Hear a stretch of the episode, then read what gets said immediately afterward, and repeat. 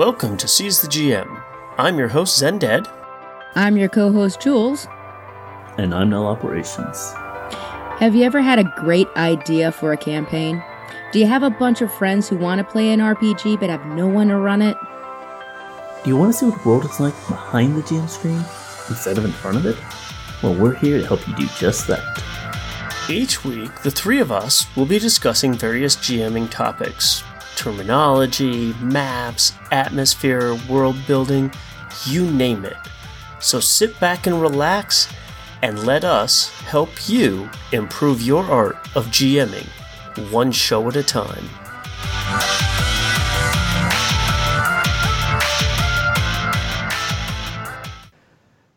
And welcome to another episode of Seize the GM. Hooray! All right. So, today we have a special guest with us. Kind of like when we had Zippy Toe Tag. But today we have Jeffery W. Ingram from the World Builders Anvil with us today. Yes. So, we are going to just talk about a little bit of bantery stuff. So, Joules, what you been up to this week? Why do I always have to go first? Because it's easier to push and transition quickly from something you've said. I hate you. That's a problem with that. Having a show with GMs is they're always going to fight for control. I know. Yeah, depends on your depends on your area of manipulation and how you do it. Um, today, whoo. Oh, today was pretty pretty awesome in a couple of respects. Um, one, a game on my Steam wish list went on sale, so I'm like, yes, Awesome. it was a bonus. That made me very happy. That was no, it, it nothing big, but I was just like, yay, happy. And Star Wars Day, of course.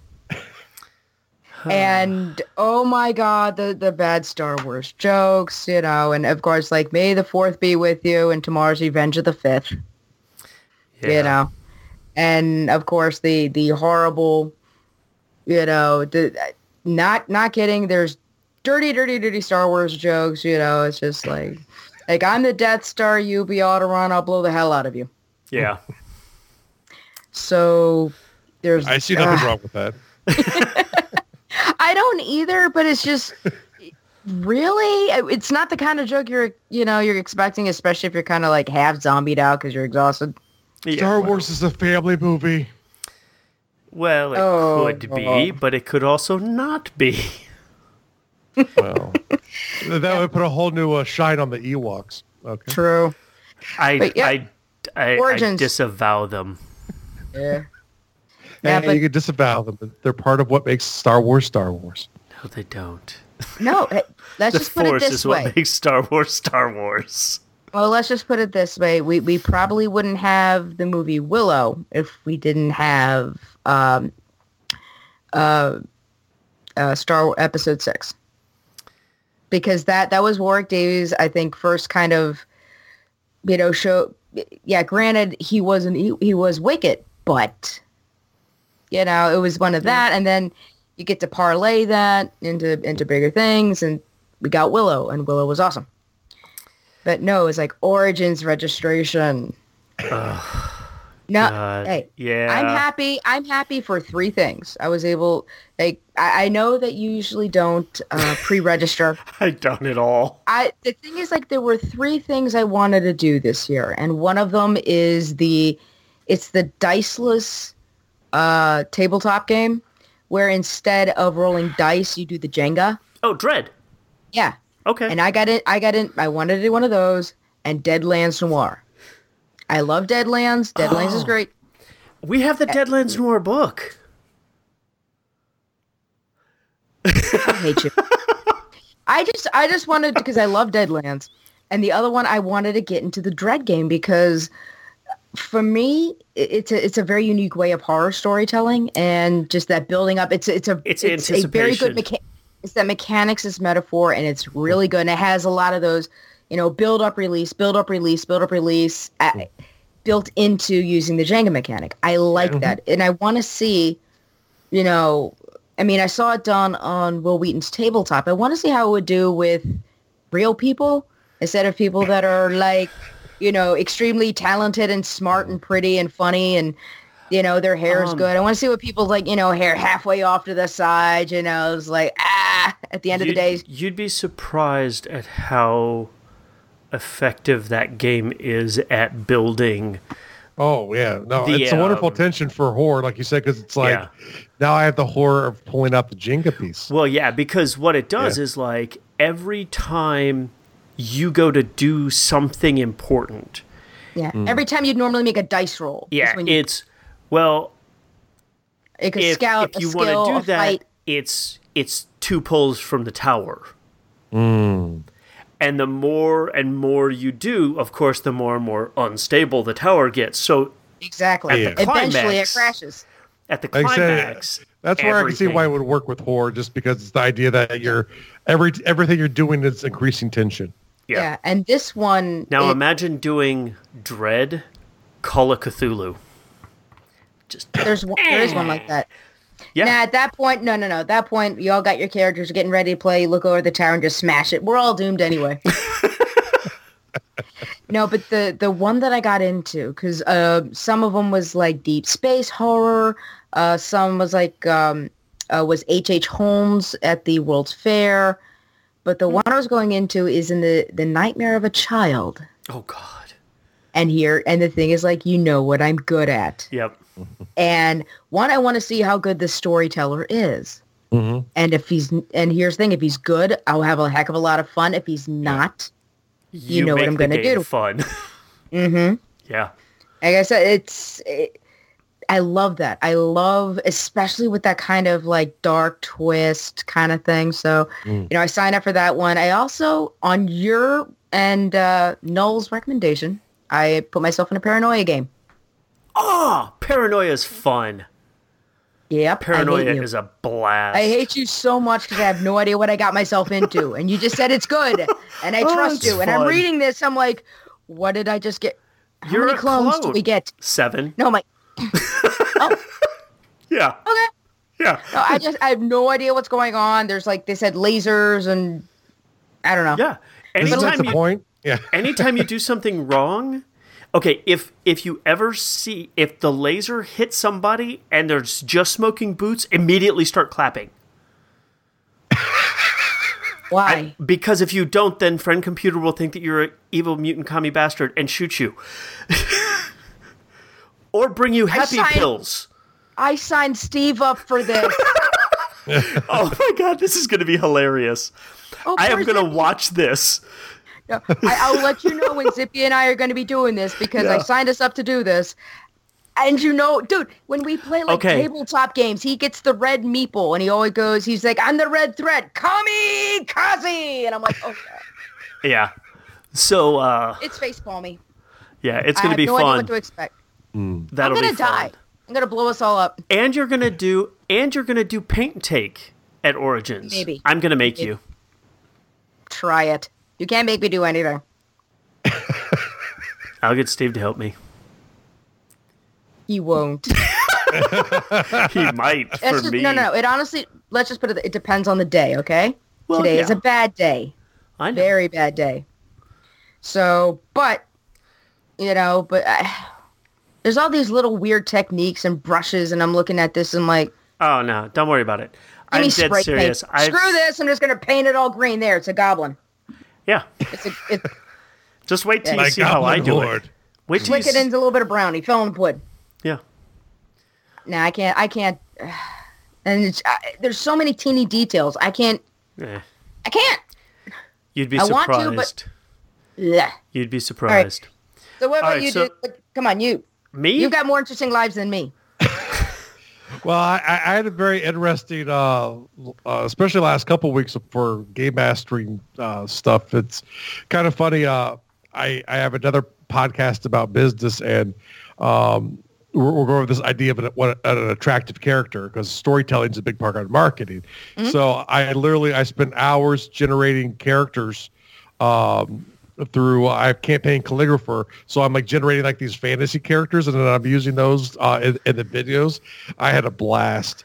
Oh, you that's know, so brilliant. it's, That's awesome. so it's kind of like this is the attractive character. You know, it's like a big orc with a, a cigar and stuff. and it, just- it, it, it, it worked for what I was doing, but it was like I could use my fantasy world building stuff to be able to make stuff for business videos. This is awesome. yeah. I'm imagining it work with a stogie and I'm laughing my head off. Oh my gosh. Dude, that's so cool. yeah, so that, that that that was one of my my favorite activities. And then um, I've actually uh, been working a lot with a friend putting together uh, a podcast, uh, a temporary release podcast. I'll be putting out later on for uh, a book I'm working on, and um, just do sort of like a world codex kind of thing.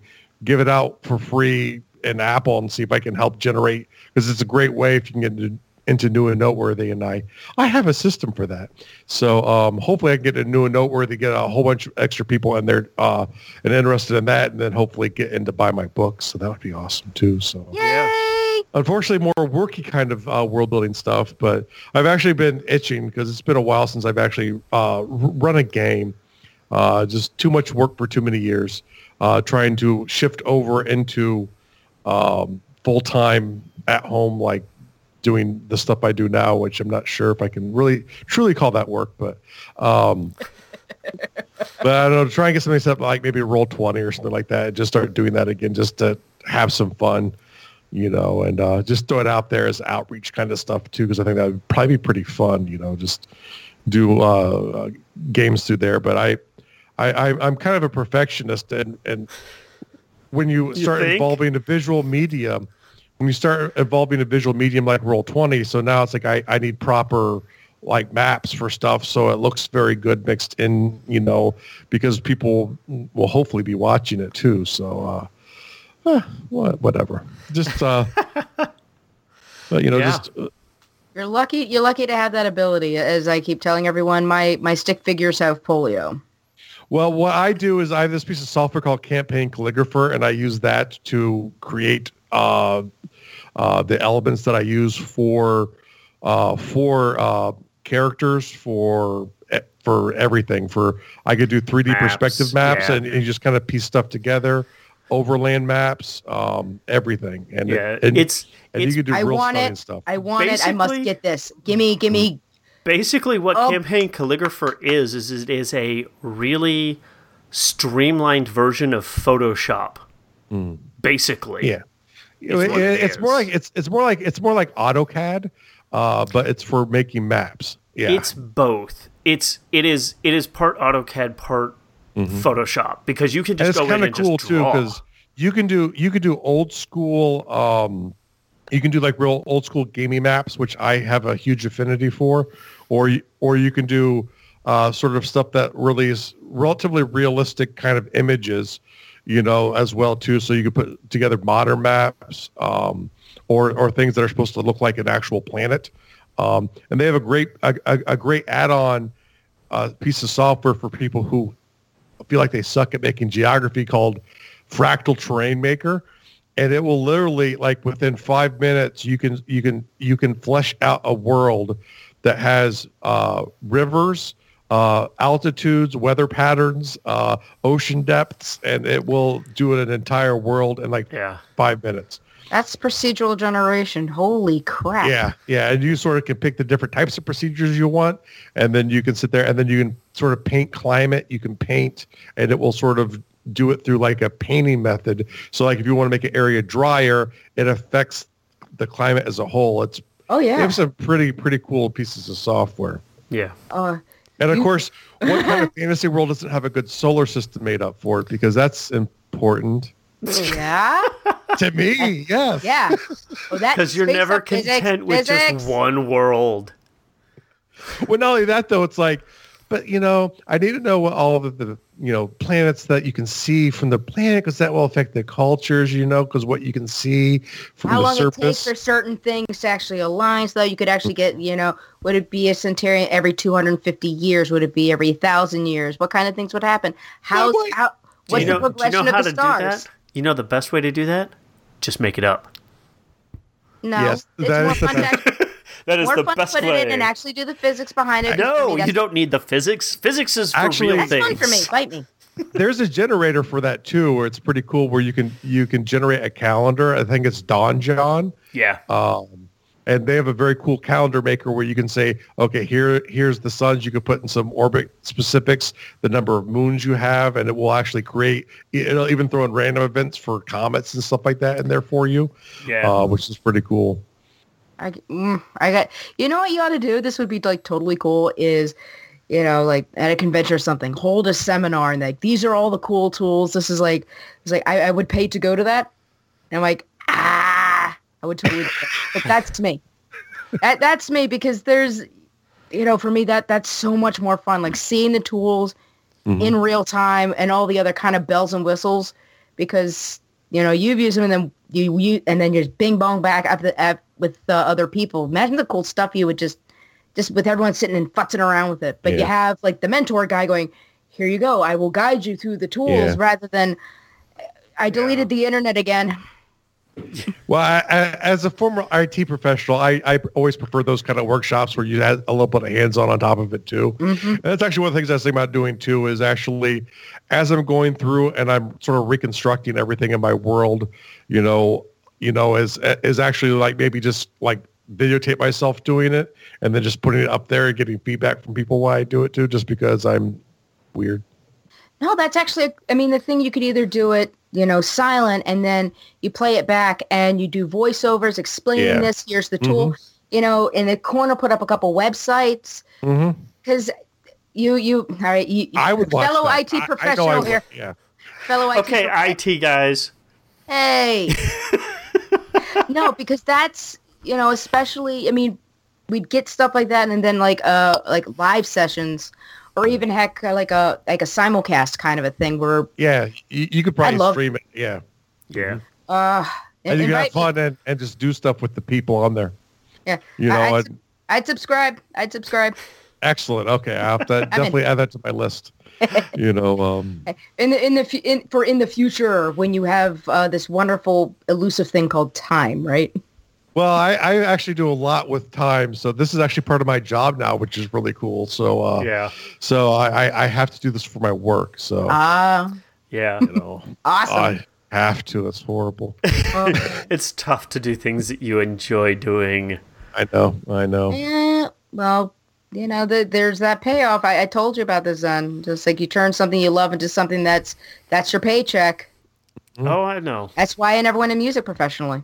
That's the reason. See, I Yeah, figure that- I figure one of these days I'll I'll get to figuring out how to um to be a, a high end DJ because I went to the uh, I went to one of the clubs that's here in Knoxville and they have they have it, it's amazing they have once a month they have a goth night so so I went because Yeah. I'm an old school goth. So I show up in my black leather pants and my and I'm just like I'm standing there and I'm just like, okay, all right. So I'm kind of leaning up against the back wall, just kind of I, I'm You got a I'm clove? skulking. Do you have the You clove know. cigarette? Uh, no, I You I don't have to quit smoke smoking. it. You just have to hold the glo- No, you just have to hold the clove cigarette. it's Knoxville. It's Lay, hard to lay find on the couch. No, they had couches there, but I didn't do that. Um, no, I had my rum and coke, like you know, just hanging by the ends of my fingers, as I'm standing there, cattily, like like like the cattiest cad to ever cad, critiquing everybody in this place, and then the music, because who listens to Nickelback at a goth At place? Oh, I can say, I, Wait, yes. so nobody was doing like wait. what? Yes. There was no Wumpscut. You know, there, no, there's no, no, no, no, no. They didn't understand what music was. um, it was like There, what, they were Somebody doing. They, had- somebody played Nickelback, and it wasn't done ironically. no, it was like with them? im- it was im- on purpose. Now they And did that's have crazy. No, no, I one. paid They had purpose to fuck three with them. DJs the whole night, and the mm-hmm. first two were god awful, and the third guy at least knew what the hell he was doing. Mm-hmm. Depeche Mode. No, no, no, no. He was actually playing like more old school stuff. Like original goth, like ethereal and stuff. I mean, like really, he got what goth was. And so I was just like, by the end of it, I'm like, oh, thank God, at least somebody understands this. But then it was really funny because my wife was there with me and she's just like, what is wrong? I'm like, I need to be like, I think I could take my phone, put on my goth Spotify channel, and plug it in, mm-hmm. and it would be better than what the other two DJs had played. Mm-hmm. Yeah. I, I have- I have to argue in their defense, though. I remember years ago, and I was never a goth guy. I was one of those crazy metal people in my in my younger days. I was both. And, uh, well, I still listen to crazy metal, but um, but I, you know, uh, uh, not a goth person, but uh, there was a goth night at a club that was uh, near where my friends lived, and they wanted to go. So we go, and we knew a bunch of girls who were going to be there, which is ironically when I was younger, sort of a thing that would bring me into a place Yes. and, and, and so we go there and it's you know it's typically what you would expect you know you know like sofas and places for people to lay their hand on their head and Uh, they It call those really- feigning couches. yeah and and and then at one point they played walking on sunshine and all of these like almost every goth in the place went out and was doing walking on sunshine Because it was which one of ironic. the- but it was one of the funniest things to watch Yes. and uh because it was No, I- ironic. I, I, would well, I would say probably only about five percent of the people in there were actually goth, um, but uh, the other ones were goth for the evening. Yes. uh, which was probably uh, more the thing though, and that's probably where the people learned the bad behaviors like Nickelback and hey, let's throw in some Creed. yeah, things like that. No. But Now the the ones though that were as good as they actually would take, um, like w- when I used to go to the clubs a lot, they would actually take some of those songs, but the DJ was actually good, and he would actually take little bits of it that would actually mesh with uh, a gospel song and splice it to give that depth. well, I'm like, yes. okay, that's cool and shit. you can do things like that. Well, that's that. clever. Yeah. And, Yeah. and mixing is a fine Yeah. art. And mm. this Yeah. was like as soon as one saw, and they would play like something like super fast, mm. mm-hmm. mm-hmm. and then there was no like there was no build to it. It was just like super fast, slow, they yeah, they somewhere in the didn't bleed. middle. Yeah, They- like they had no idea how to arrange a set. a flow. Yeah, mm-hmm. And I'm just like, oh, you are horrible people. You need to let me DJ. this is this is why actually, uh, at, at least in the couple clubs that I, I used to go to, the goth clubs way way back, dear God, so many years ago, um, they actually had and was really kind of cool. Um, they'd have like one section that was kind of like more uh, techno industrial goth, and then they had like the non techno industrial goth, and they also had the corner of the rave cave Okay. which I thought was kind of cool because in a this this was like the mid '90s, Yeah. so there was that kind of weird kind of bleed over where you had like Lords of Acid, which is kind of like much more techno-y, but still kind of fit in the goth scene, yeah. that kind of stuff. You know, so You had all um, the te- you had all, all all of the industrial stuff going on then too, which could kind of flow in Yeah. and out certain songs and Yeah. stuff. you know. Yep, and and the nice thing is, but they had like different like dance floor areas. So I mean, Mm-hmm. yeah, you could. There was a little bit of music bleed over, but not enough to really mess with anything. And of course, the walls and everything were all just painted black, and I'm well, that's just like, how everything was. yeah, no. but the it was kind of cool. But the over in the rave cave is just like you know it'd be painted black, but then they'd turn on like some of the ultraviolets, and there was stuff on the black that you couldn't see until the. I'm like, oh, that's kind of cool. You know, Yeah, glow in the dark paints and stuff. it was always kind of neat Yeah. you know so you could and the, the nice thing is at least the goth culture around here is all right you went to the industrial thing then you went to you know the rave cave they didn't mind it if it was just like raver eh.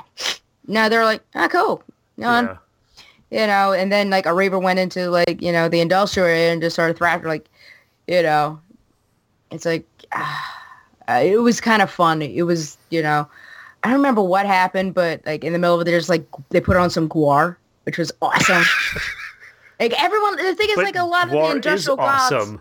no they were putting because a lot of the industrial goths are also kind of metalheads too. They- there's a nice crossover. Yes. so i don't remember what happened but they put on they put on uh, when i was on GWAR it's like gore gore food we're like ah everyone loses their freaking mind it was great Yep. I miss that. But you know, and the nice thing is like, all right, if you need to calm down or change your mood, I miss that.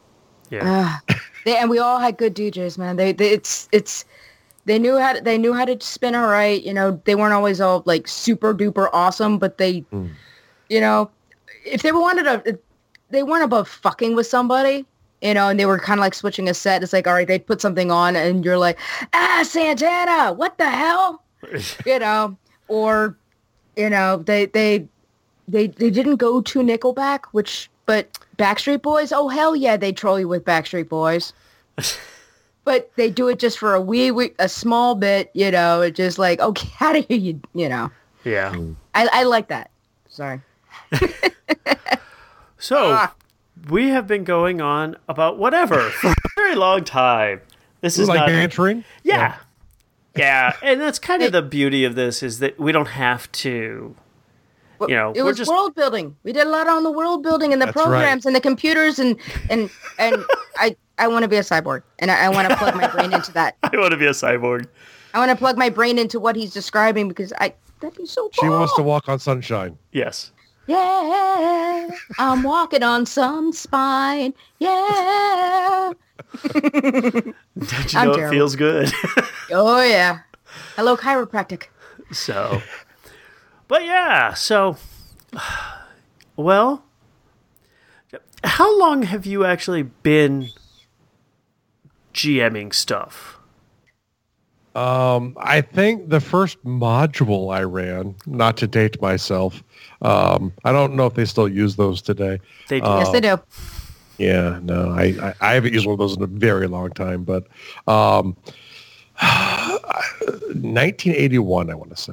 okay. I think that was the first time I. Back then, it was more like it's your your time to pass the module around because Yeah. you're gonna run game because we're all like 11 and um, Yes. Yes. you are the youngin here. I was three. Yeah. well, my my wife was three. All right, so not so bad. Yeah. Yeah. Okay. I'm gonna I'm gonna give you a, a little ins- my wife wasn't born yet. Hey. Well, it's funny because like when I married my wife, she told me if I ever cheated on her, she was going to call the cops and they'd put me away. So uh, I joke that Nah. I just I I, I Nah. joke that I I just well at the time I was thirty and she was twenty, so there was maybe some truth to that. Um, Now she'd probably kill you and they'd never find the body because no one believed she could do it. I'm kidding. I'm kidding. I'm kidding. My uh, wife, you've never met my wife. Actually work. I think we'd get along. Yes, probably. yeah. Chrissy met my my wife and she is certain that my wife could get away with it. Well, my wife's smart enough to get away with it if she wanted to, but I think the irony of going to jail, you know, you know, That is the only thing that keeps my wife from killing people is the fear of jail. Nah, mine's the inconvenience of finding a lawyer and paperwork. Paperwork. It's going through having to beat it is what you're saying. Yeah. That's the problem. Yeah. Mm. No, it's just paperwork. I think they'd kill you. I think you die of boredom before you actually got, but not just that. Cleanup is messy. Well, my wife's a CPA by nature, so she's forced to do all kinds of ungodly paperwork. So, She's used to that part of it. Well, it's funny is that everyone's like, "Oh, accountants wouldn't want tax reform. And my wife's like, yes, it's messed yeah. up. We should do something different. Something simpler, It needs to be simpler. Yes. So, so Yeah. what module were you on? What was that mod? What was it? It was, it was Caves of Chaos. Awesome. Um, yeah. Uh, w- was the first module, which I think all of us ran. I don't know how many times. Keep on the Borderlands. Uh, yes. I don't know that one. Uh, Uh, it, it- it came with the original uh, basic uh, D&D book. And um, it's okay. Yeah, remember, you, B1. were, you were this many. Uh, Yeah. So, um, Yeah, Yeah. yeah, yeah. Yep, B1. I remember that adventure well. I had Yep. I had all of those original ones. yeah, yeah, yeah. No, and, and, and we waited for the expert set to finally come out, and that was that. That's why we started world building was because you had to wait for stuff, or then when stuff would come out, you had no money. And, you know, because and you're Yeah. 11, so you don't really have any reliable work at that point. And Uh, piracy on the internet wasn't a thing. Correct. the internet wasn't really a thing. Um, you know. yes. So um, my dad got a computer soon, which was nice, but still finding stuff was not easy. And um, so uh, that that was really kind of where we started. Um, we kind of shifted over to AD&D probably after the expert thing came out. We got uh, was it first edition? I I, I forget. Uh, it was around the time of second edition. Uh, we we switched over to I was going to to say because if you were if you were around during that early part, you were still dealing with the original first edition. I had the original. Um, I know I had like the player's guide for original. I think maybe deities and demigods. Um, uh, let's see, uh, mon- the original monster manual. It was kind of, it was around. It, it's all sort of a blur in my brain those years. so, Yeah, um, yeah, because I know it was eighty-seven ish. I think when that was uh, second. edition? when second edition came out. Okay, yeah, yeah. So it was, it was somewhere because it was after the expert came out. Before it took a really long time before the the set after expert came out. Uh, I, I don't even remember the level of it. We bought it. I bought it at some point. Companion, and then they had the immortal, and was there a master one too? There or was something like that? Masters, and Yeah. then there was Immortal. There were Yeah. five different sets, and Mhm. it took you from first level all the way through till you were immortal, immortality. Yeah, and you yeah. were basically godlike. yeah, and, and, and so you know, but but really, even though I kind of picked those other ones up, you know, once you know, and it was somewhere like eighty five to to eighty seven. It was when we started shifting over to AD and D. Um, you know, and, and and the thing was, you know, then it was like World of Greyhawk. Um, Yeah, there was one box set. yeah, and uh, which was really cool. I I actually never was a huge fan of um of Forgotten Realms playing it. And I guess I didn't get it when it came out. I just kind of opened it up and there wasn't a bunch of cities and stuff on there. And I was just kind of like, eh, you know, so I, I never really got into that one. And then Dragonlance, and that's really kind of what put me off into world building was when I got to Dragonlance is at kind of the right age where it was kind of like, you know, I, I'm spending more time making like stuff up. I wonder what like a world I would make up looks like. Yeah. So, uh, yeah. Yeah, that's that's kind of how it was with me. It was like I remember all those. I remember reading the old Dragonlance books and everything as they were coming out, and I even got one of the chainmail books around here somewhere, but I never played that. so, I've got white box. mm, oh wow, yeah, I've got like the yeah. original white box sets, yeah, like multiple copies of it. yeah. So I, I, I, I mean, I, I, I kind of for for years it was all of that. Um, when I went into the service, I got introduced to Palladium. Oh, I'm sorry. Yeah, and uh, it- yeah, I I don't play Palladium. Um, The Palladium had one good game, and it was not Rifts. It was I can uh, agree with that. it was TMNT and Other Strangeness. Teenage yeah, and I I played that game once, and um, I actually as a player I played that game, and the the game master didn't really think it out, but he kind of gave me Green Lantern powers, Oh my god! which I thought was cool because I love Green Lantern, but you're not really thinking these are like Teenage Mutant Ninja powered kind of things. yes, and like I could just kind of squash everything in the game, and it wasn't really fun. Um, but it it, it it it was an enjoyable, fun thing to do. Um, but I I just I never liked Palladium. Um, that's about the time White Wolf was coming out, and that became huge for a while. and- everyone at that point. Yeah. and so I, I got pulled in and I started game mastering that. And I, it kind of annoyed me because I went backwards to where I was starting to use other people's source books again. And, and it frustrated me. And then, so I just kind of, I took the Milwaukee thing for th- that and I, I made it my own. And, and people who played with me, um, they realized that I believed in the idea that being a vampire was a curse. Kind of, I liked the concepts of the books. The players usually wanted to be vampires, and and so I, I I never made it quite so easy on them. You know, like it was so funny. I created a blood disease that literally like you would start bleeding blood out of your pores, and um, you would go into like you know fr- frenzied frenzied hunger rages and literally and it would be like okay i'm gonna go outside and like there'd be a group of nuns and orphans walking by and so you like like lose it and start slaughtering these things that you're supposed to love and cherish and oh hi mom ah! you know Yeah. and and, and, and, and and then like later on when the live action stuff started coming out which i never really got into that but a blood disease started coming out in there and people i got like nasty phone calls from people because they thought like they had heard about my disease and i'm like i'm pretty sure you couldn't do that live action Yeah. you know because it's sort of chemical warfare kind of stuff was what i was doing and it was not something you could act out you know so Yeah. Yeah, no, I I remember I remember all of those things happening. Mm-hmm. And then really I found GURPS. And for me, as a world builder, builder and a storyteller first, GURPS was the perfect system for me. You know, so I pretty much, I, I've stuck with GURPS. And I was forced to run White Wolf for years. And I didn't dislike White Wolf. White Wolf was a fun system to play. Um, I thought it was a little dice heavy.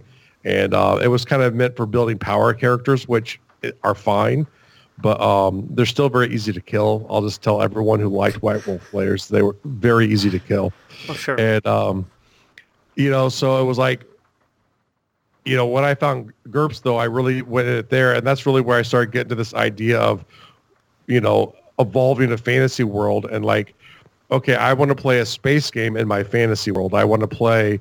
Um, you know, a, a, a Western in my fantasy world. I want to play what I want to play in, in, in, in my world, yeah. you know, and, and so I really spent way too much time in my world and I do have other worlds and stuff like that, which I do play around in, but you know, it's stuff pretty much in my creation. I do have some stuff that is earth, um, you know, uh, earth-based kind of stuff, but uh, in general, it's either earth-based kind of stuff or my world. I don't really um, get into the um, uh, most games anymore, and it's just because I enjoy running. I, I do enjoy the systems of games, um, but it's like GURPS really just always worked for me. I could buy the high tech book, I could buy the space book, I could buy the things, and but it it kept the other worlds out there, and where that was really my obsession was create the worlds and then framing the stories within there and and, and having other things going on so you felt like the world was shifting and moving around you and sometimes the things would push over into where you're at and other times they were just this distant war that you would hear rumors and stories about and there was a fear of it getting closer but it really didn't impact the game. So you could add in a lot more themes and story elements to people to make it feel like it's real when you know it's not you know? Right. because you know it's like really you know i mean there are way too many races in our world to be realistic. There are way too many things in my world to have been all well developed but they feel well from the perspective of the stories that people are involved in Yeah. Pretty much, yeah. that is one of the that is one of the beauties of universal systems is mm-hmm. there's usually a lot of modular add-ons that you can just go bloop bloop mm. bloop bloop Yep. bloop. I like this, I like that and Yep. you know, you can just mm-hmm. sprinkle what you want in. Yep That's one of the Yes. beauties that I've kind of started to notice with Savage Worlds is, is that there's a lot of if you stick with just the base mm-hmm. like book and then get like because they've got a fantasy one, they've got a science fiction one, they've got a mm-hmm. superpowers one, and they've got a mm-hmm. horror one, which are Yeah. all the base trope concepts. yeah yeah And I was like, okay, well that that's pretty cool. And then one of the guys that's in my normal group was like, because I was like, I've run Pathfinder, this adventure path for like the last year and a half. Mm-hmm. I said, I need a break. Mm. And so I'm like, somebody else has got to run something for at least a little bit. Mm-hmm. And so he was like, Well, I'll run Savage Worlds. You guys haven't played it. It's fun game. And I'm like, Okay, cool. So he's been running like this post apocalyptic one. And I'm just like, This would be amazing. I don't know about the system yet. Yeah, yeah. because I haven't played enough with the system to really kind of figure it out yet. Th- that's kind of the tough thing with certain systems uh, are uh, and, and and that's like where I've gone out and I've explored other systems. It's like they're either too complex, which GURPS usually gets a, bad rap for, but I don't agree with that. Maybe because I can do simple, basic fourth grade math. But um, a lot of people seem to struggle with that. But you know, it, it's not really that hard uh, to do. I'd say I remember Champions came out, and that was really big for a little while, at least up where I am. And I, that book gave me a headache. it, it literally gave me a headache. And I like superpower stuff, and I ran supers and GURPS because of that. But it's like Champions, I just I, I couldn't get into it. It it was something about it just it hurt my brain. It took Trig to do. Yeah. No, it didn't. It wasn't trigonometry. It No. got no. It was algebra two and some pre-cal, and I'm Yeah. not kidding. Oh, I know. Oh no, I agree. And the, the same No, but it people who are wasn't trying to get trig. I know do trig. It wasn't trig. The some the same people who would come to me and tell me I should run this instead of GURPS for supers because it was so much better and so much simpler. I'm like, you're GURPS. joking. Ger- GURPS is fourth grade math. Algebra two. That's about it. That's about It's, it's fourth grade math. It's division. Division's the toughest thing. Yeah, I guess sometimes you do have to do formulas to get to some mm-hmm. of the. Yes. But still, it's really algebra two is fourth grade math. It just instead of the little box that you got on on uh, your your fourth grade test that said uh, box plus two equals five, it was x plus two equals five. People would go, and their heads Actually, it was more. It was more the conversions. It was more of the convert to convert to convert to convert. You know, you take one thing and then you pop it in another system to another system. And another. It was the chain of conversions. A lot of people just went, nah, I don't want to do this. I'm like, it isn't that hard. No, no, But- it's not. And, and for for me, it was all my stuff. So it was like, here are my race templates. Here are my, you know, and, and obviously like the low tech weapons and stuff. I pretty much would just bring in because I am not going to develop uh, uh, new weapons and stuff where you know that Oh, just makes no no, need sense to. to. me. It's like it's like I'm going to go through and recreate cattle. No. And I can see why some people might maybe like that. But to me, the thing is, I like to run stories because people can identify and get pulled into the story from elements. And the more elements I make foreign within the story, the harder it becomes for people to identify with anything in there. And the best example I got was uh, this good friend, uh, Jeff Sweeney, who uh, was playing a silicon-based life form uh, game. And and he he's like, it was kind of novel for like the first game, but then he's like, it was just, it meant nothing to him and it bored him you know? And it's like how do i identify with this thing that is so alien to me? And and for me when it's science fiction when it's fantasy when it's horror the thing is the genre is always secondary to the story you know? And that's not to say the genre isn't important but the thing is if i can't pull out the genre elements and make a compelling story that people just like then the genre is wasted on a bad story. You know, because you know you can take horror and mix it in to drama to heighten certain senses. But the thing is, if you take the horror out and there's no basic story for people to latch onto and go, you know what, you know, I I have feelings for characters. I hate certain characters. I love certain characters. Oh yay, that the NPC's back. Everyone loves this NPC who's really mean to the whole players all the time, but for some reason they like him. Yeah. You know, and if there aren't those kind of elements, you know, the genre can help cover that up a little bit, but y- you But it uh, really it don't have a great fix story. it. Yeah. It Mm, cannot can't fix it. a No. story that's not there. Yeah. A genre is supposed to add flavor to an existing structure. Exactly. stories are really stories, you Yeah. know, and, and, and, and this is also my other joke is, you know, uh, the last original story was made before the first one was written down. you know, Pretty you know, close. well before Aristotle said that there are no new plots, there were no new plots long before him. You know, and the thing is, you know, it's like you watch The Matrix, and I'm like, hey, it's it's It's the hero's journey. well, it's not only the hero's journey, but it's it's it's it's it's the gospel of of Luke.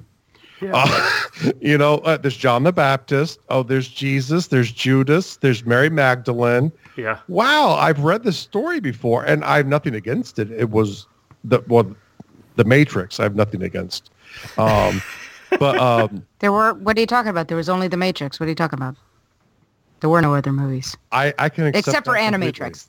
The Animatrix was awesome. Y- It I've actually not seen that. I've heard it's good. Oh, I, I do want It to is watch. so good. It's one of those things when it came out, I was so resistant because there were these things that almost looked like a Matrix kind of thing that came out. Like there were two of them, which made me afraid to engage with anything with the word Matrix in it for a little while. Uh, I hold grudges. Uh, Oh, yes, but the I, I actually am familiar with some of the animation studios and the story studios that worked, and their voice acting was on point, phenomenal. yeah, I know. I, I've heard it was phenomenal. So it's one of those I need to, to go back and watch. But you uh, do. yeah, You And- really do. I think you can stream it. Oh, I'm sure. I, I, I, I'm sure I've seen it on several uh, things, but we have Amazon, so I never know if they're free or not. Um, not that I'm cheap, uh, Hey, don't feel bad. Same here. but you know, it's like, you know, you know. So th- that those have always really been my obsessions. You know, which, you know, really, you know, I I think game mastering and storytelling are the two most undervalued skill sets in the planet. Um, you know, first off, if they had got GMs to put together the Dragonlance movie, it maybe would have not sucked. Um, you know, or the D and D movie uh, maybe wouldn't have sucked. And Uh, keep the Wayans out of it. I was gonna say you had to keep the Wayans out of it to really make that but movie. you, not but you know what? But you know what? If it had a good story, you could still use that. You know, because you those kind of characters are in the world, right? But you know, the thing is, when you have no story, you know, genre, love for setting can't make up for it. I mean, nothing will ever make up for the Phantom Menace.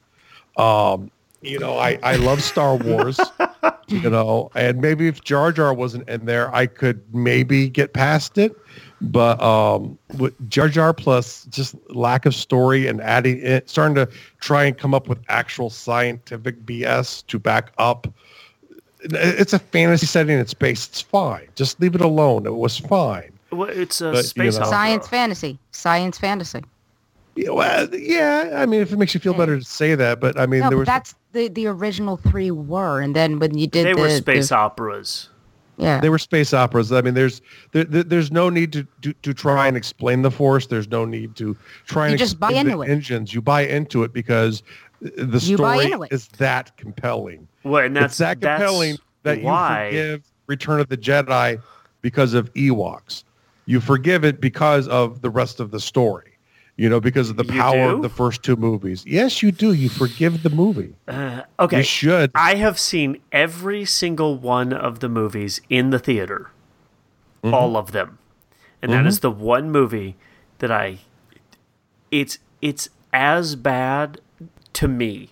Those Mm-hmm. those Ewoks make me fundamentally angry because Mm-hmm. they don't fit. They, they, they, they, they were they were we wanted to do something with Wookiees, but we didn't know how to. Yeah, so we, we, we repurposed the Jawas, but you know, keeping Jawa costumes, those were cooler. Um, exactly. Yeah, no, I agree, and that should have been uh, once again a story thing where you back off and go, you know what, we've overreached. That's something that we would have loved to do, and we shouldn't do it. And then don't spend twenty years trying to explain how this is what you've always been to do. yeah. But you know what? But the thing is, still, it's the overall story arc. That's because You- you Lucas is a you can't have you can't have the first trilogy without that movie. If you don't forget that one, you don't get to the conclusion of the first trilogy. You can't get to uh, the uh, oh my gosh, the Rogue Rogue War uh, Rogue, Rogue One. One One. is the prequel to those. Yeah, but I'm saying, but they it doesn't matter without those. Right. You know, and it, it could have been because I thought really Rogue One was on par with any of the good movies. Yeah. oh gosh, Yeah. yes. Well, yes, I, I thought I it was on par. Yeah, Here's, and it here's could have what been better. should have happened. I don't know. I honestly feel that if Lucas had just done them in order, they would have been fine. I think Lucas BSs about a lot of the stuff that he says he had about all of this. Right. And he had one story. Well, and he it's stretched it to two. that he did not And have and, one. and, and two was great. And three, he, he do you know why two? Do you know why two is loved by most people? Boba Fett? Because no, Lucas didn't direct it. Yes. It was directed by somebody else. I thought did he direct? He did direct the. He directed the first one. One one of them was one of them was um, the crazy uh, Indiana Jones guy. My brain is just. I think that was the here. third one. Spielberg. Spielberg did it. Yeah, I think that was the third one. that was the third one. Okay, And, the Spielberg second one was done. The guy who who directed it, like when he was done and showed it, Lucas was like, "What have you done to my masterpiece?" And it's like, "I made it awesome." and it was. It was. it was, it I was- mean, Empire was awesome. It was the But I, best. I, I don't know, and it's because it doesn't exist, and Rogue One is not as powerful without Star Wars, the first one.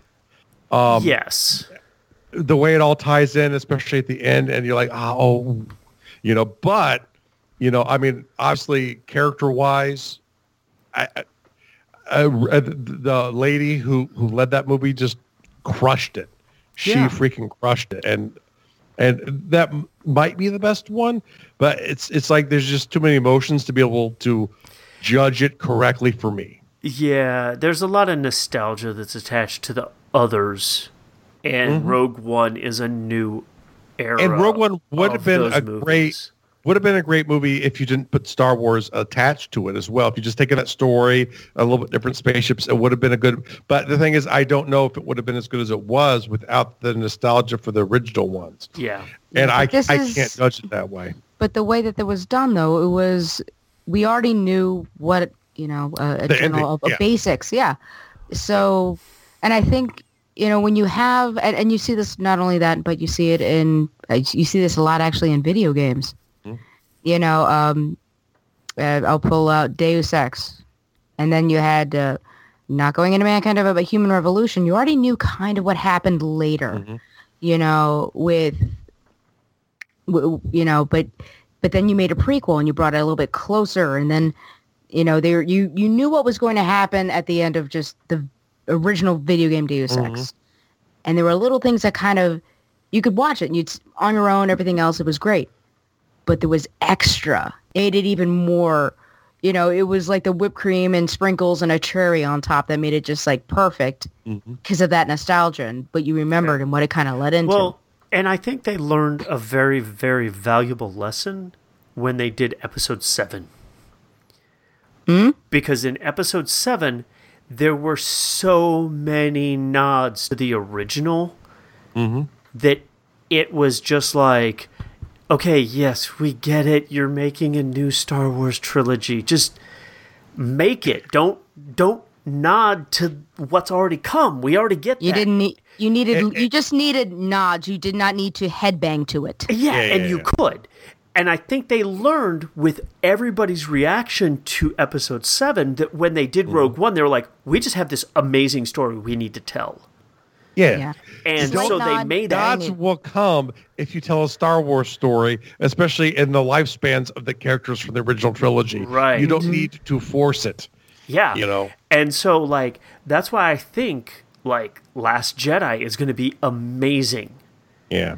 Eight Yeah. and nine are going to just bust it out to the point Well, where. I I think too, and this is one of the Oh, it depends. as a storyteller, we don't know this how is much they're going to have flaws. to rewrite the story, though, too.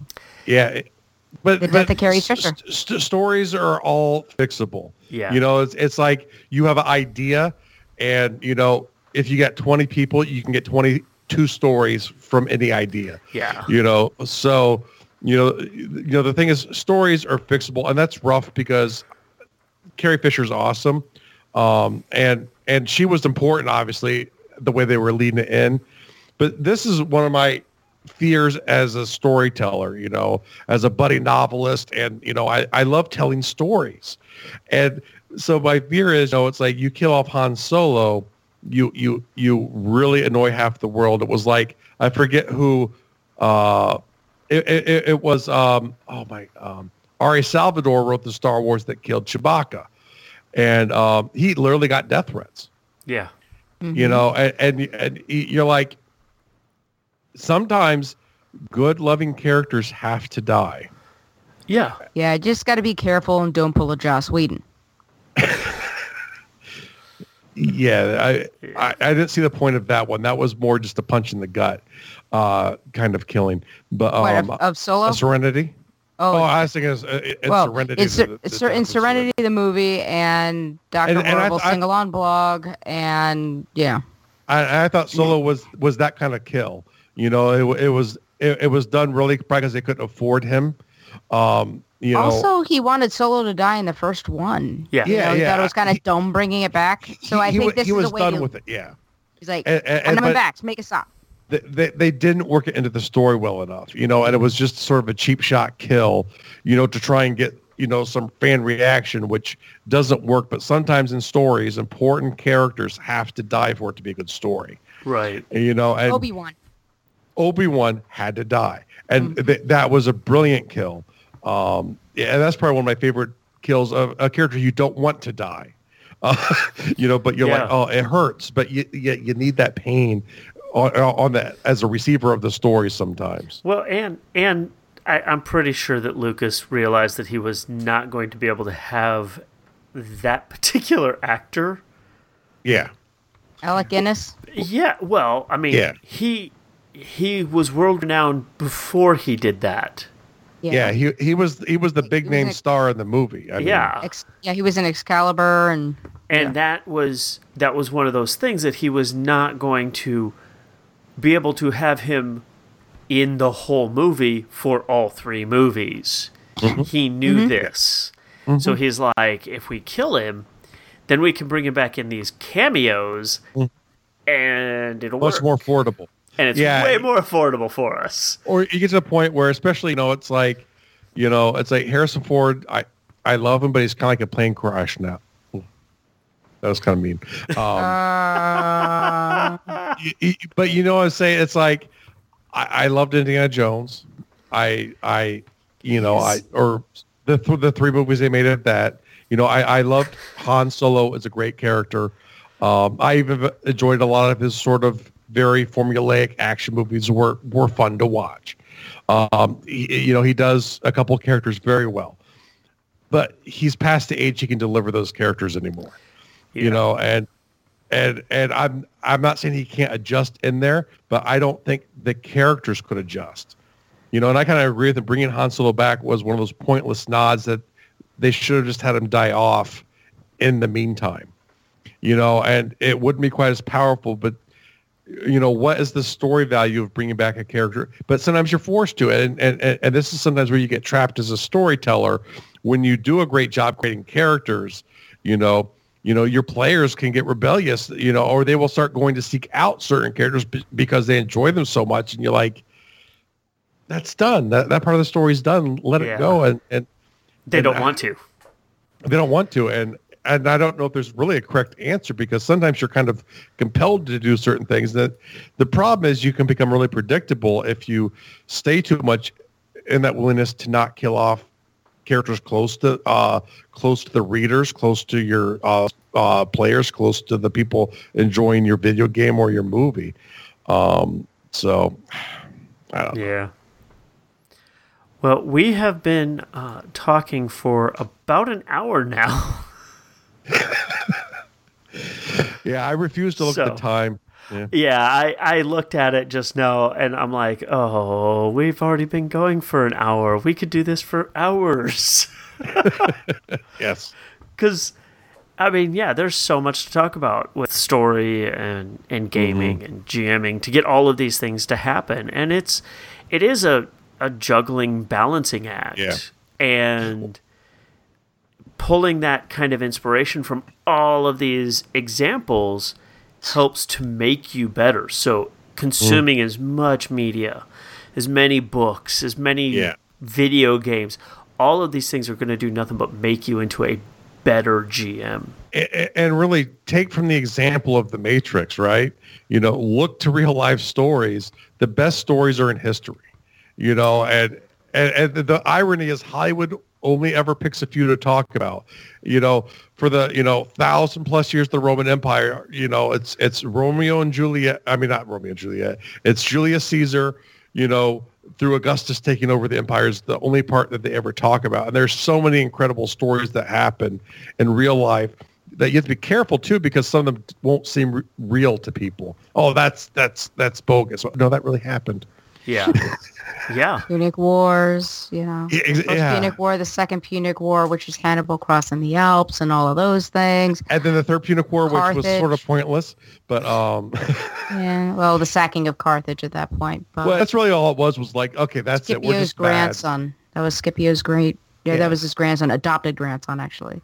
But that ties into the brothers Gracchi. But you can uh, think it's like they all tie in, but Mhm. unless you know the stories, Yeah. the Gracchi brothers, you know, those were Yeah. they were plebeians, but they were, I think, cousins or something like that, uh, familiar to the grandson of Scipio Africanus. Mhm. So you Yeah. all that crazy stuff. And, and, and the whole idea, if you don't understand that the Romans were all fighting for this thing, I think it's called dignitas, you know, Mm-hmm. which is sort of like your your your your fame, your your gravitas, I guess is kind of what we think of it as today. Almost like an honor in a, in a way that- of uh, Klingon. yeah. It, it was Klingon kinda like- honor, but yeah. It was your score. It was your your human Mm-hmm. score, and, and and but really the whole thing that that drove and and and, and pushed and and created uh, Scipio and uh, that massively important family, which kind of took over that process for several generations, is also the thing that led to the end of the empire. Yeah, You know, they- of the republic, and it started the empire. You know, Yeah, and Scipio is like everyone knows Scipio Africanus, but his father, Publius Cornelius Scipio, was the one that originally found when he was, you know, it's like, okay, war on Carthage. Mhm. He's the one that's going over, he goes into Spain, sees that they're moving and going to go over the Alps, and runs back. Yeah, exactly. And, and one of the great stories too that gets lost is um, uh, when Rome was forming up and they were going to expel um, uh, the, the the the tyrant king whose name unfortunately I can't remember right now. Uh, the Etruscan. Uh, Uh, I know, I know you're uh, talking, names. uh, it, there was a rape of Cornelia, and and she was raped. She was killed by this man called Brutus. Literally, Yeah. It was his mm-hmm. great, great, great, great, great, great, great, great, great grandson who, because that was his ancestor, was compelled compelled to be the first person to stab his best friend and kill him because that was his best friend. Yeah, but Brutus, that's the same family, and it's because of the strange honor connection in that culture that forces them to really. Brutus had no choice because of the the the, the same um, gravitas for his family. Uh, uh, you know, had like a to pull that knife. Yeah, it, it's really weird, but it's it's it's funny. It, it and it goes all the way back to that. Probably even maybe a partially uh, not even true story. I mean, there's no evidence for that stuff happening. Um, so, um, like archaeologically speaking, but it, it, it but it existed in Rome that entire length of time. That story existed, and and and there's probably so, definitely some truth to that story. So, but Yeah. family family ways, he was going to side with the Senate the whole time.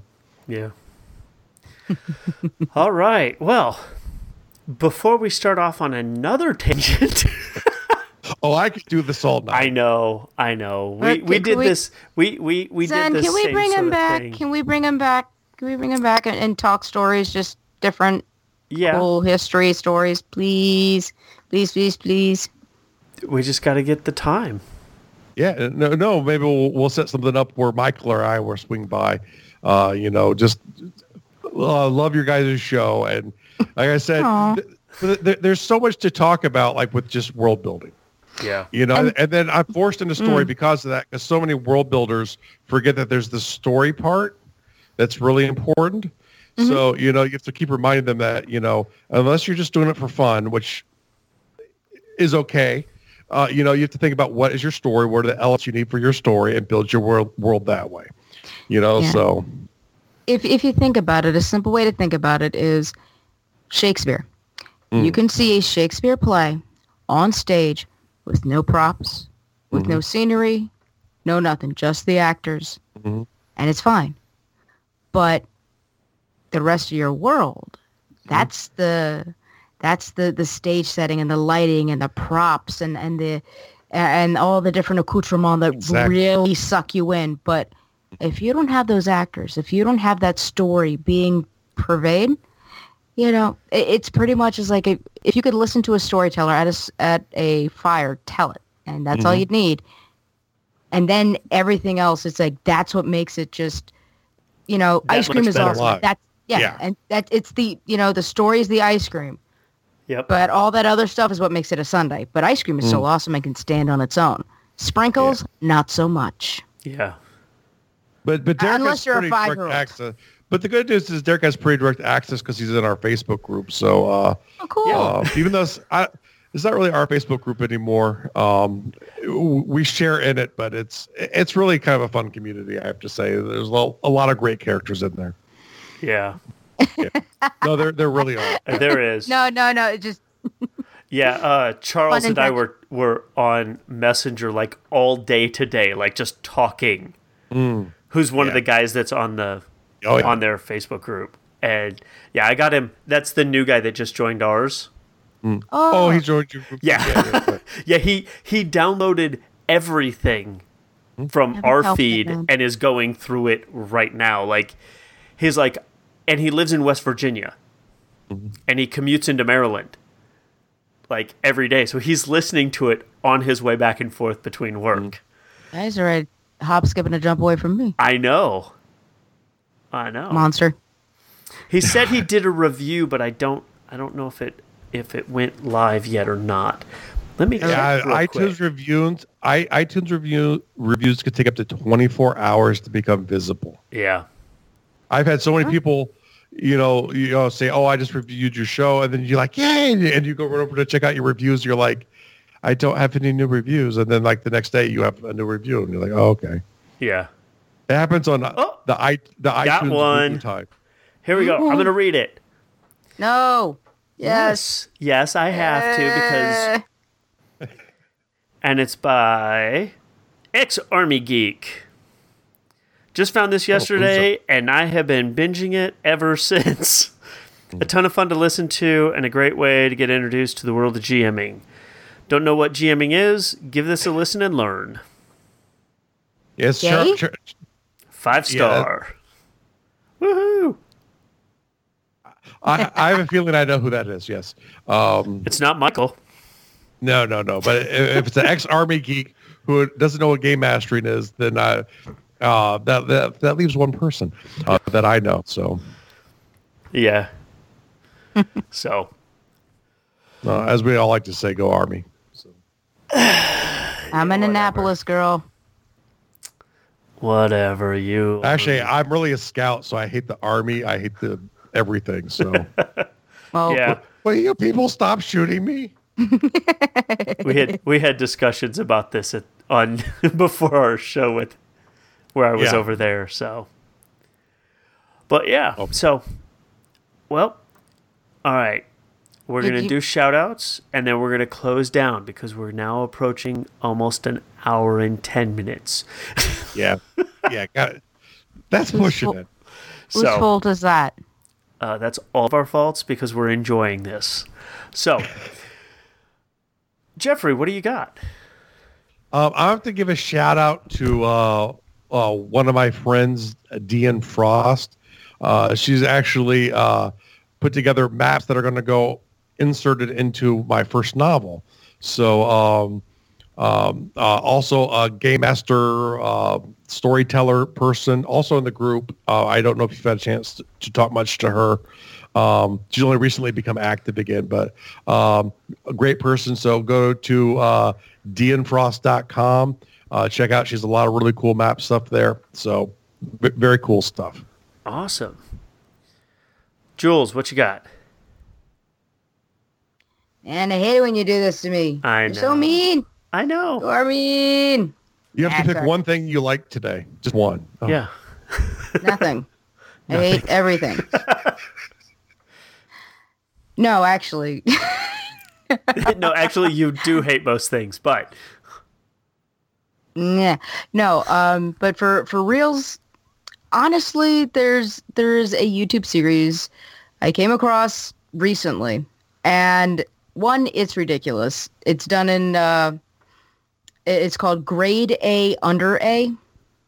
It, it- the dude has already has a bajillion one subscribers, but he's sorry. He's got this wonderful take on just everything from stuff I hate when I go to the barber shop to men's fashion to What's that? um yeah but to to uh like uh, there, there was this whole thing on YouTube drama and then he's like but he's got this really really super duper thick accent uh British accent. And oh my god it's just like also like he did thing on like for Mother's Day he's like Mother's Day just just get her some flowers and some chocolates get her what you really wanted to give her for Mother's Day. And then you wait like three weeks and then give it to her. And you're going to get so many more sun points. And he has like this super thick accent. It's really funny done. And he's like i he has things like you know i hate autocorrect or you know shopping online and they're just they're entertaining So listen are they just to. like short, short rant kind of videos, or They're not even rant. There's some of them are, um, yeah, some of them are like some are rants, some are observations, some are this stinks. How do we fix it? Okay. And they're just, I, I, they're funny. I find them hilarious, but then again, I, I am a hateful, sarcastic human being. So we'll, we'll I'm put from, the link. I'm from the north. I'm from the northeast, so I, I doubt that. Um, I'm, I, I, I, Baltimore, hon. Yo. But uh, Yeah. no, but yeah, we'll put the link for that down in the doobly doo. It's it's I enjoyed it, and the animation style i- is kind of what makes it just oh, you know ridiculous. It's, it's that it's extra. the next level. Yeah. It they they all combine together to just make it just like it's kind of like catharsis through someone else yelling. Yes. Nice. Yeah, so you save your voice. Nice. How about Well, you? I have a YouTube channel too. That Yay. I- yeah, because I do I do go on YouTube from time to time. Not as much as um, other people do, but that's just me. Uh, it is. I'm always talking about making things like landscape and and you know painting minis and all that fun stuff. And this guy actually kind of got me inspired to start building set pieces for my game so that when my table is laid out it's just everything is like exactly how it looks and it is called uh, it, the youtube channel is the dm's craft and um, yeah the the guy who does all the videos over there goes through like step by step how to make stuff and it's really cool. Um, him and then there's another guy that has another channel, and between the two of them, it's just like really amazingly inspiring to build your own sets, basically for your show, which is your game. If you do a lot of sitting around an actual table and playing, Yes. which Well, see, I, I, I do more mind's eye stuff, so I usually use more description stuff that I do set and. But sometimes it, it really is very helpful to be able to know the location things. it is, and my wife is one of those people that does not Very much like me. She Spatially, not- yeah, she, she spatially imagination. not- We can't quite do that. She doesn't think. She can't perceive when somebody talks, like mm. how something is supposed to look. Mm. So she has a lot of trouble with that, which is one of the reasons why I love making maps and mm. all of these other things because it's just like, no, no, this is where you guys are. This is where you need to be. And she's like, oh, okay, I got it now.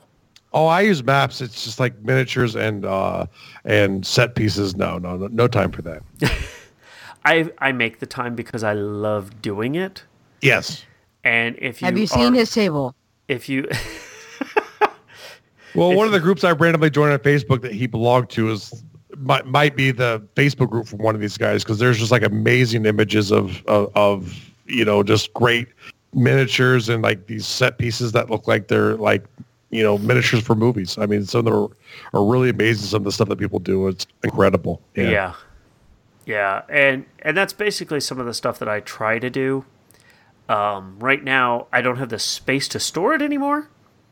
So I've been uh, going through and getting rid of of lots of stuff for uh, So, the move I've that I'm getting ready to make.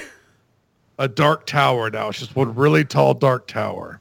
Um, we built a so my wife's character decided that she wanted to start an inn and she figured well i'll start with a tavern so she built the tavern that the characters own Mm. and so her character built the tavern so my wife sat there and built a tavern Dear Lord. So they in one of the adventures they fought and killed a five-headed hydra. She sculpied all five heads and mounted them on a bar That's awesome. and it awesome. hangs on the wall in the inn. Like she does things like that. So it's like we both get really invested in making these really cool set pieces Yeah. that people can enjoy and mm. everybody in the group just loves them and so yeah we we do things like that so i I mean it's some of it's just because it looks really cool and she's like well no this is our you know she's even got like the basement she built stairs for it and yeah because Guys, I I, need a giant head. Can we go out this week and go kill a giant, please? Yeah, pretty much. Uh, they have like their treasure room and like all of the special pieces that they've found in the adventure that they're on. Like that, they're like, well, we're not selling this. This is going in the treasure room. So like, she's like made rugs and stuff that are gonna go in the treasure room. Yeah, it's just insane how much stuff she's built. That's awesome. Yeah. I, I I would make fun, but then you know someone would, would leak out my Skyrim with all of the homes and stuff like that. So Well- um, See, I'm gonna take that crafting thing to the next step because when I and bring it back to tabletop. That's right. well when i when i buy my uh my house i've already decided that i need to have at least a half acre because i'm going to build your vasker. And the top part is going to be where the gaming is done and then underneath is going to be my recording equipment and all of my books and my my workspace for building all of these pieces and storage for everything. Of course, yeah. and you know i'm just like i want to build this thing and make it awesome so i'm going to basically build a viking longship turned upside down in the side of a mountain because i live in a mountain range and i'm going to basically be able to build your vasker Yeah. Well, the good news is they say people who can visualize themselves in their dreams are more likely to achieve them. So that's See? that's you're you're on your I, i've wanted to do this for like several years now awesome. So, well, I think that's going to wrap us up, guys. We have been going for an hour and 15 minutes. So, it has been fun. And when at some point in the future, Jeffrey, we're mm-hmm. going to have to definitely get you back on and talk more. Almost definitely. Under penalty of severe pokey trauma, you must come back. Well, I, getting me to talk about stories is one of the simplest tasks to do. So, uh, yeah, we'll definitely uh, try and work something out. Uh, but you know, I had a super blast. It was very nice meeting you in person, Joules. Good seeing you Aw, again, Derek. thanks. Yeah, and uh, keep up the cynicism. I mean, Hey, that, at least hey, that's that allows me to write a lot of my creepy stop blocks. You seem to like them. Zen, right? You, Yeah. the, you know, you know. Zen likes is, to you want to know, go like dark, so Yeah. because he's like, no- that's nothing twisted. wrong with dark. Nothing wrong with dark. All right, guys. Very good meeting both of you. And uh, Tell us Yeah. where they can find you, real quick. yeah. Oh, yes. If you go to gardul.com, that's G-A-R-D-U-L dot com. Then my cheesy little r- radio voice. Uh, or uh, if you go to iTunes, uh, there's the World Builders Anvil podcast. And uh, we talk largely about world building uh, or things surrounding world building. So things to help world builders out. Um, I kind of go all over the place sometimes, but it's really core for creative people to be able to start getting a little bit closer to their dreams, but how to world build and storytell mainly. Yeah, but we'll put the links down, all of that down in the doobly doo. So You know, Yep. easy click and click and go. Yes. Yeah. And actually, I have to figure out what episode to put your interview on too. So Yours is going to go up in about three weeks. Yeah, well, I have to figure it out. Well, like with with Mike out of commission, uh, I might use it as a filler instead of a bonus episode. So uh, I'll, I'll I'll let you know definitely before it goes out, so you can share it out with whoever you want to to do Okay. it. I'm, I'm sending mental healing vibes from my brain to Mike. I, I don't know if it'll Straight do respect, anything, yeah. but at least So- know It that won't we're hurt. thinking about Yeah. him. Okay. So, Just know we're Jeffrey, about him. I've heard that there is a name that you have a hard time saying. I, I don't know what you're talking about. Are you gonna be he's a mean? You don't be author. mean. He Terry wrote these really I know, he died, great that was bad. trilogy, and then he wrote a s- children's storybook.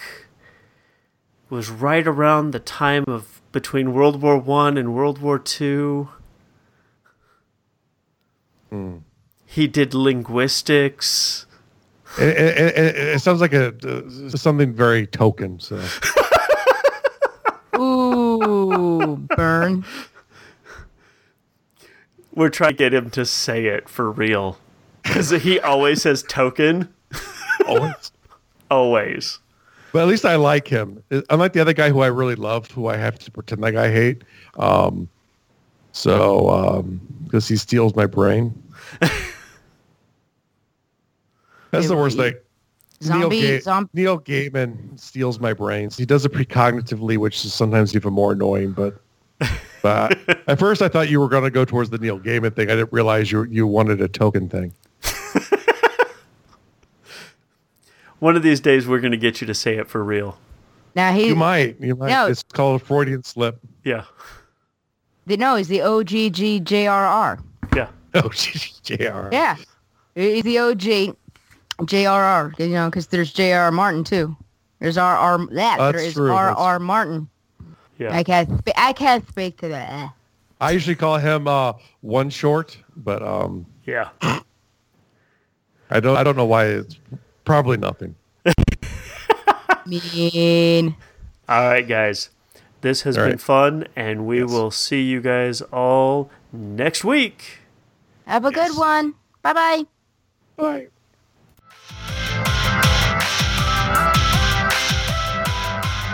You can contact us or the show by using Twitter, Facebook, or regular old email.